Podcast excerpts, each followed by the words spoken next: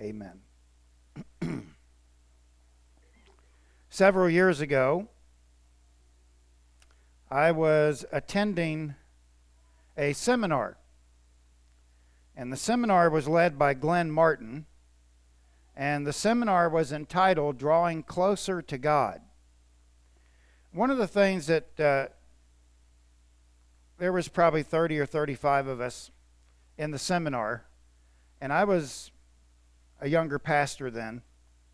And this is what Glenn said Our heart attitude plays a pivotal role in determining how close we draw to God and at what rate. This is why God wants us to know Him better. The better we know Him, the more we will trust Him. As we see His great uh, capabilities and experience His power working in and through our lives. Closeness, key. Closeness comes as we yield ourselves to Him in trust. Now, we're going to talk about that trust today because the psalm that I chose for this particular sermon really is a song, uh, a psalm of trust. David had extreme trust in God. Now, last week we looked at, we engaged God in worship, and we looked at Psalm 100, 1 through 5, where we come before Him, we come before Him with joy and with service. Those two are connected. Uh, the joy in the Lord of serving and singing to Him. And then we looked at uh, to know His greatness. He is creator. He created us. We are all created in His image. He is our shepherd. We are the sheep of His field. He is faithful and God's faithfulness through the generations. But today's um, sermon really focuses on not just the singing dimension and not just the serving dimension and acknowledging his greatness. David's psalm here, Psalm 51, is based on 2 Samuel, where um, Nathan confronts David over his sin with Bathsheba. And it was a major stumbling block in David's life. In fact, if you go back and you read 2 Samuel 12 13, David says this after he is confronted I have sinned against the Lord. So this psalm is really a psalm of lament. And David now comes before God in a broken condition. He comes before God realizing the magnitude of his sin and what he had done against God. And what David says here, and why I chose these two verses, because they really are at the heart or the meat of this text. I could have gone one more verse. Cast in verse 11, he says, Cast me not away from your presence, and take not your Holy Spirit from within me. Uh, you could have gone one step further, but the issue here is David going before God and trusting God enough to know that he can come before him. And what David says is this First of all, seek God's forgiveness. And he points to remorse to start with. Notice he says, Hide your face from my sins. Samikvavrish. Samikvavrish means to conceal it's a hiphil verb, and that hiphil verb uh, conveys a couple of thoughts. This is what David is asking God to do. Not only to conceal his eyes from David's sin, but to not view his sin. David didn't want God to see his sin anymore, but wanted God to look at him again. It's this moment where David realizes that his sin has caused such a problem between him and God that God's face was no longer looking at him. And so he says to God, Hide your face from my sin. When was the last time any of us treated our sin that way? When was the last time we, we think about our sin and we think, well, it's just small sin. It's all under the blood of Christ. It's, it's forgiven. That's true. But I want us to realize this morning that sin is still offensive to God. Sin still hurts our relationship to God. And there, therefore, as believers, we must understand the severity of sin. And when we come before God to say, Lord, I have sinned, and then to seek that forgiveness. You think about this because this is exactly what the word hide your face conveys. It not only did David not want God to look at his sin anymore, he didn't want God to see it at all. Mm. Roger Ellsworth writes He sees his sin as provoking God to avert his face, and now he longs to have God's face turned towards him again. Uh, David's relationship with God was so important that when he was confronted by Nathan, he must have realized at that moment that God's face was turned away from him. And David is begging God, in essence, please turn your face back to me. It, it's, it's kind of that cross moment where Jesus on the cross says, my God, my God, why hast thou forsaken me? Because in that moment, Jesus Christ was literally taking on the sins of the world. So, David here, in a, in a small way, is having that moment where he realizes that God is not looking at him because of the sin that he had committed. Not only that, he killed Bathsheba's husband, sent her back to get rid of him. David was devising a plan go home, be with your wife. Uh, he tried to orchestrate things. And, and David realized when he was confronted, he said, Only I have sinned against God. It's a reflective moment for David when he realizes that his sin had hurt his relationship with God. Brothers and sisters, when we talk about worship, it involves the heart. It involves our relationship with Him. And as we ponder, as we ponder our sin, it really is a window into our soul about what we believe about God, what we believe about sin, and and instead of treating sin as something that has been done away with, which is absolutely true. And that it has it has been washed by the blood of Christ. I'm not arguing that at all. But the problem comes in when we sometimes gloss over our sin as if it still doesn't matter. That uh, we can, because God's grace abounds, we can sin more and more and more. Paul says, may we not ever have that theology. May we never not may we never go there. This is, this is a wrong attitude for one who has been redeemed. What I see here from David is I see a heart of remorse. Well, let me just say if we were to come in to worship, and I don't know, maybe we've been doing worship wrong. I don't know. I'm just throwing this out there. What if, what if there ever came a time when before we started worship, people just came forward and laid here at the altar and, and sought God's forgiveness for sin. And then start the worship service. I don't know. I don't know. I'm just throwing it out there. I just, this is a starting point for David where he realized he needed God's forgiveness. And God also corrected him through a close friend. Sometimes your friends know you better than you do. Because sometimes we like to see things the way we want to see them. And, you know, I, only you know. Only you know when you have sinned against God.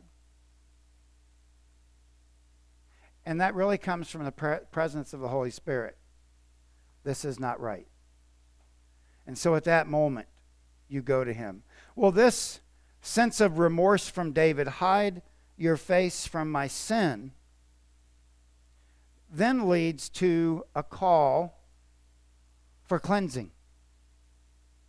Hide your face from my sin, Lord. I don't want you to look at it, but at the same time, I want you to see me again. what a beautiful, what a beautiful image. It's remorse. Uh, t- David wanted to see God's face again looking upon him. And he says this and blot out all my iniquities. Blot out all my iniquities. The word blot out, maha, in Hebrew, means to wipe away impurities off an object, much like this. Like something is on the counter, you take and you spray the sponge and you wipe it off. You want to wipe it clean. You want to have all infirmities, all germs taken care of. And, and David really here is asking God just to please cleanse every sin that I have committed against you, to wipe it out, not just some, but David says, blot out all my iniquities. Now, what is David thinking about here? Well, this word blot out, um, we, we, we know it from Hebrews 9.22. Indeed, under the law, almost everything is purified with blood, and without the shedding of blood, there is no forgiveness of sin. In the Old Testament, when a person sinned against God, they would go to the priest, and the priest would offer a sacrifice, a blood sacrifice, so that that sin could be washed out. When we come to the New Testament, we find our Savior, Jesus Christ, the perfect Lamb, going to the cross, being crucified on the cross, shedding his blood, and then dying as the sacrificial lamb for my sin and for yours. But in that moment, God cleansed the objects of his love. And do you know who that is? It's you. It's me. The Old Testament did it with priests who went before the altar and killed the sacrifice and put the blood on the post and then was able to rid people of their sins Jesus Christ did it on the cross for us. Another question for all of us. In your own private life, when was the last time you asked God to blot out all your sin? Brothers and sisters, you know me. I preach grace. I preach once in grace, always in grace. But sometimes I worry as a pastor have I made grace something that it is not?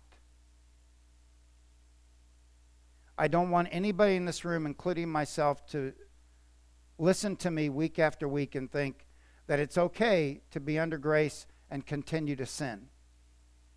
That's not okay. The good news here is that when we do sin, that we have a God that loves us and we can go before him and, and seek his face and he will forgive us. That's the good news. Can you imagine the unbelievers this morning? They have no good news. They are constantly under the wrath of God. But as believers, we are under the grace of God. And we have this opportunity. And I think regularly, I think regularly we should go to God and ask Him, God, uh, blot out my sin. Because David, I honestly think this is the apex of David, David's life. We're talking King David here. The one that God said, I will establish the throne, your throne forever. I, I want you to understand and appreciate the beauty here that David trusts God enough. Trust God enough to go with him and say, Father, I need your face, but I also need you to blot everything out. Now, here's, here's the thing when you do that, and when I do that, how much of your sin is left over when God blots it out? It's gone. Completely gone as far as the east is from the west. Acts 3:19 repent then and turn to God so that your sins may be wiped out that times of refreshing may come from the Lord. David is wanting a refreshing moment with God. Not only so God can look at him again, but he wants all of us done and completely wiped out so that he might experience the blessings of God. And I wonder how many times in our lives we have not received the full blessing of God because we have unconfessed sin in our hearts and lives. If you want to talk about worship, you can do all this on the outside. You can praise Him and you can serve in the church and you can do all of that. But these, the Bible says these people praise me with their lips, but their hearts are far from me. This is the issue. The issue of worship is our hearts. It has always been our hearts. It has always been the heart matter of worship, is our relationship with God. And if we look at it from this perspective, the most important dynamic in worship is our heart.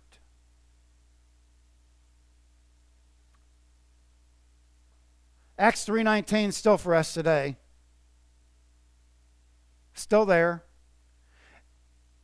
It's kind of like for those of you that are married, it's kind of like when you've had a fight with your wife neither one of you are talking to each other. But then at some point, you come back together and you reconcile. All of us that are married have been in that boat before. And when you reconcile, everything seems new again. When we go to Him, I love this wiped out done away with. You ask God about it again later after you repent, He says, What are you talking about? It's gone.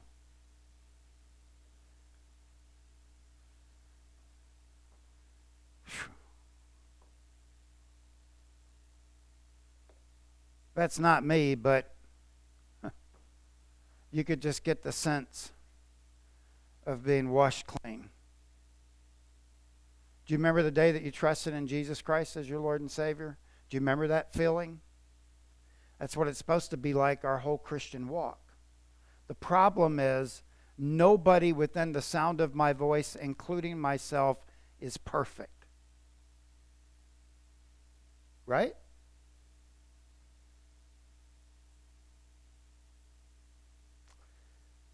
He sought God's forgiveness. He showed remorse but more than that, the natural outflow of remorse is a request for cleansing. This leads us to the second point. Then he can restore. Then he can renew. Until then, we are, you know, using Old Testament analogy here just for a minute. If you were a priest in the Old Testament, you guys and gals probably knew this because I've probably said it on one occasion at least in 10 years of pastoral ministry here. If you were a priest and you just happened to be taking the sacrifice to the temple, and all of a sudden you stopped to say hello to somebody and you bumped that sacrifice. Do you know that that sacrifice was then called defiled? That priest could go and then offer that sacrifice to God, hoping that nobody would notice. The problem is, God noticed. He defiled it. Here's the beautiful thing, even about the Old Testament priest. If he offered it to God, it would be taken and he could never be unpriested. But all that priest would have to do, realizing, and it might, I know this happened, this had to have happened sometime in the nation of Israel, because a lot of scholars talk about it. Uh, that priest could continue to offer sacrifices even though the priest himself was defiled. God would accept the sacrifice and the priest could never be kicked out of the priesthood. As a priest, you functioned in two ways you were either a defiled priest or an undefiled priest. And that's when we look at Peter's language. You are a royal priesthood. What Peter is saying from the Old Testament is you can never be unpriested. So remember, with that great responsibility comes, or with that great responsibility comes a great requirement on our part. And that is to live an undefiled life.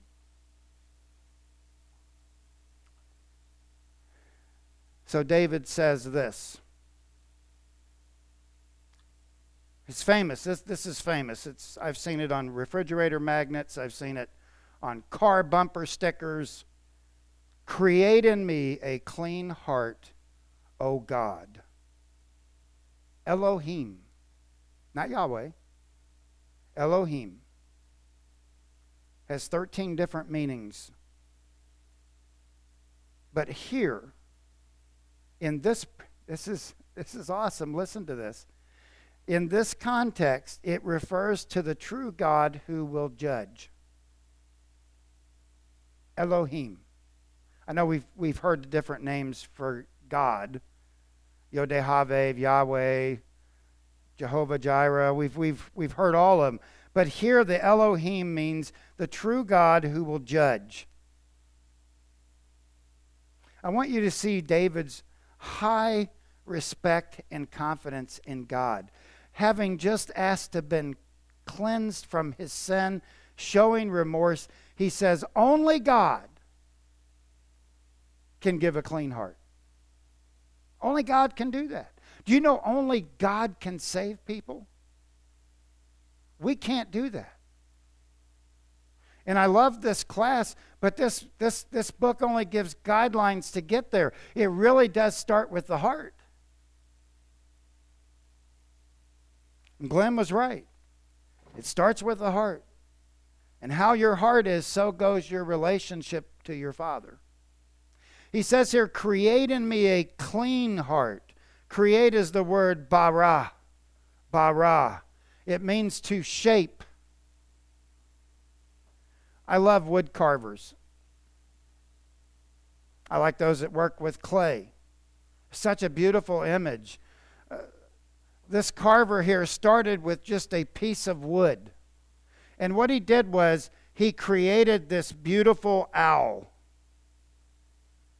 Just carved it out. Just from a piece of wood.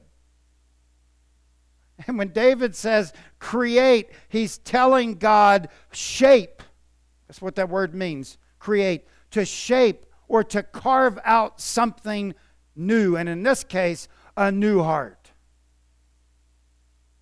Only God can do that. Only God can fix your spiritual situation. Only God can change things in your life. And, and we need to go to Him. We also need to go to Him and confess our sin and ask for forgiveness of our sin so that times of refreshing can come, so that God can completely make it brand new again. Ezekiel 36 26. Only God can change a heart of stone. This is what Ezekiel writes I will give you a new heart and put my new spirit in you. I will remove from you your old heart of stone and give you a heart of flesh, a brand new heart. Jeremiah said, There's coming a day when I will write God's laws on your heart. I realize we live in the New Testament. I realize that. But I want to remind us as believers that we are also Old Testament believers as well. And a lot of the stuff that we have in the New Testament is based on the Old Testament. In fact, it's a carryover. You could put it this way Old Testament God external, New Testament God internal. But even David says here, do not cast your Holy Spirit from me. Hmm. He says here, create in me a clean heart, kahol, pure by ritual cleansing. Where did he get that from? Priesthood. When the priest would do his, puriful, or his purification. Heart is the word lave, which refers to the mind, the soul, and the spirit.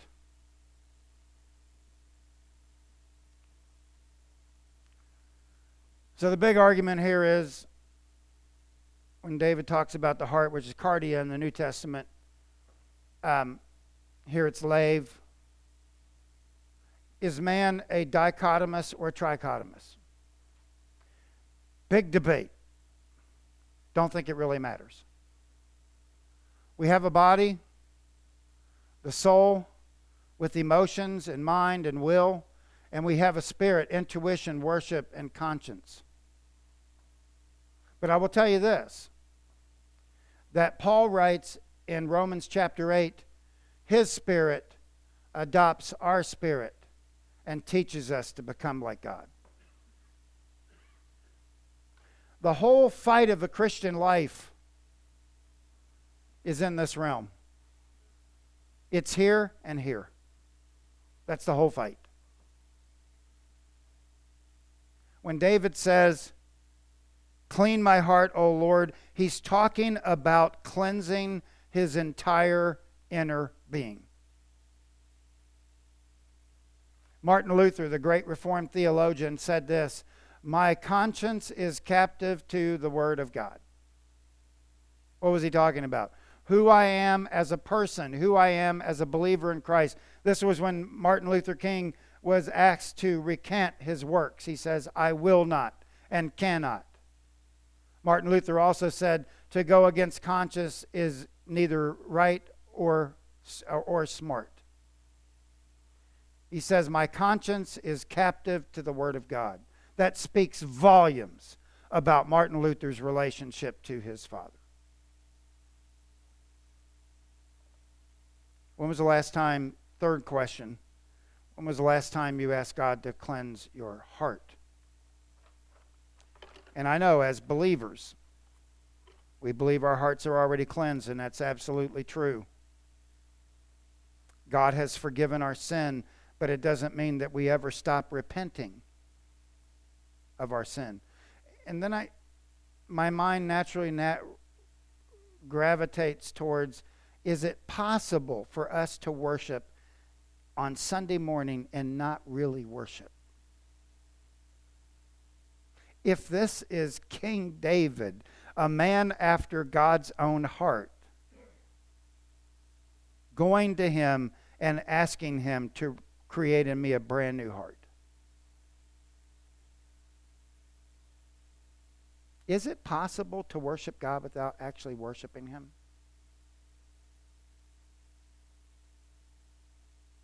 Not only did He ask for a cleansing and a clean heart, but He also asked for a right spirit. And renew a right spirit within me. Renew is the word haidish. It means to restore. People that, here's an old Model T, you can see it. Originally it was, well, you can see it, it's completely gutted, destroyed. Here it is completely restored. what I like about this renew a right spirit within me, it really is a picture of salvation. How we were once in darkness and in bondage, and then God, through the miracle of the cross, forgives us all of our sin. And 2 Corinthians 5:17 says, "Therefore if any man is in Christ, he is a new creature. The old things, the old things are passed away. Behold, all things become new." Only God can do that. If you've got somebody in your life that they're lost, only, you can talk to them about Jesus Christ. You can share the gospel with them. But I am here to tell you it is only by the finger of God that lives can be changed. And knowing this as believers, shouldn't we want to regularly make sure that we are in a good relationship with Him, a right relationship with Him, where we, when we worship on Sunday morning and we come and we, we worship and we serve Him, we come before Him knowing that our heart is right and pure. Oh, how much could, how much is our worship then of value in that case?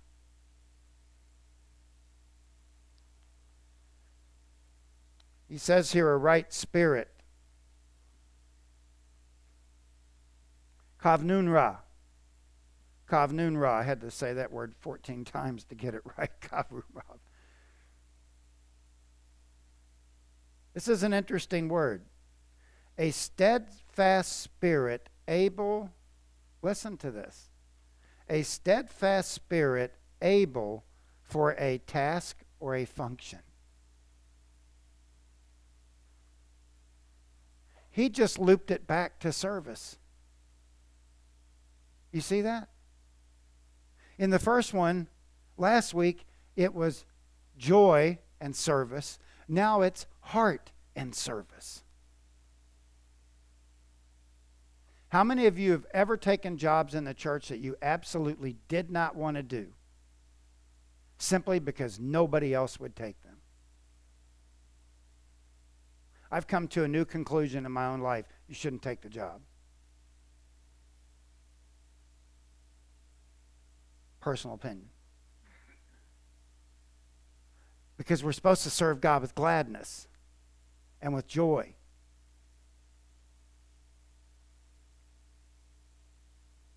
James Smith, in his commentary, a steadfast spirit is one that is fixed and res- uh, resolute in allegiance to God, unmoved by the assaults of temptation. David. Essentially, here, David is surrendering his heart to the Lord.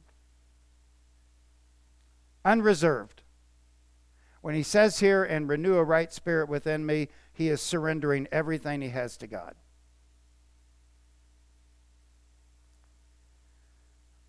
I'm not trying to sound mean here.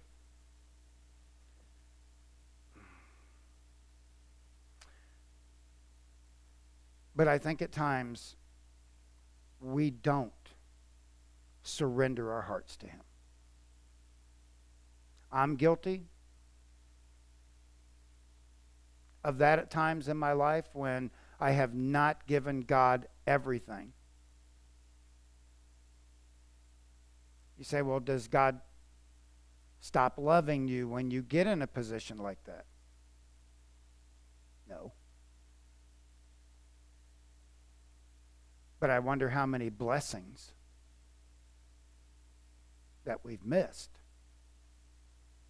because we're not in the optimal relationship with Him. Where are you today? Have you trusted in Christ as your Lord and Savior? If you haven't, I want you to come down here and I want you to trust in Christ. What about your relationship with Him?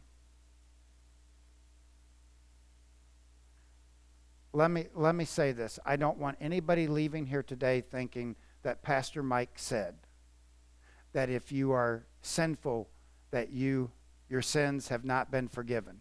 Your sins have been forgiven. You can never lose your salvation. What I am focusing on today and what King David has tried to teach us is that the heart is the most important thing we have. You've heard me say this over and over and over again. The quickest way to find out the motives of your heart is ask, Why am I doing what I am doing? And you'll get to the heart of the matter pretty quick. If you're doing it to be seen by men, it will be exposed by answering that question. But if you say, I'm doing what I'm doing because I love God with all of my heart, mind, soul, and strength, blessed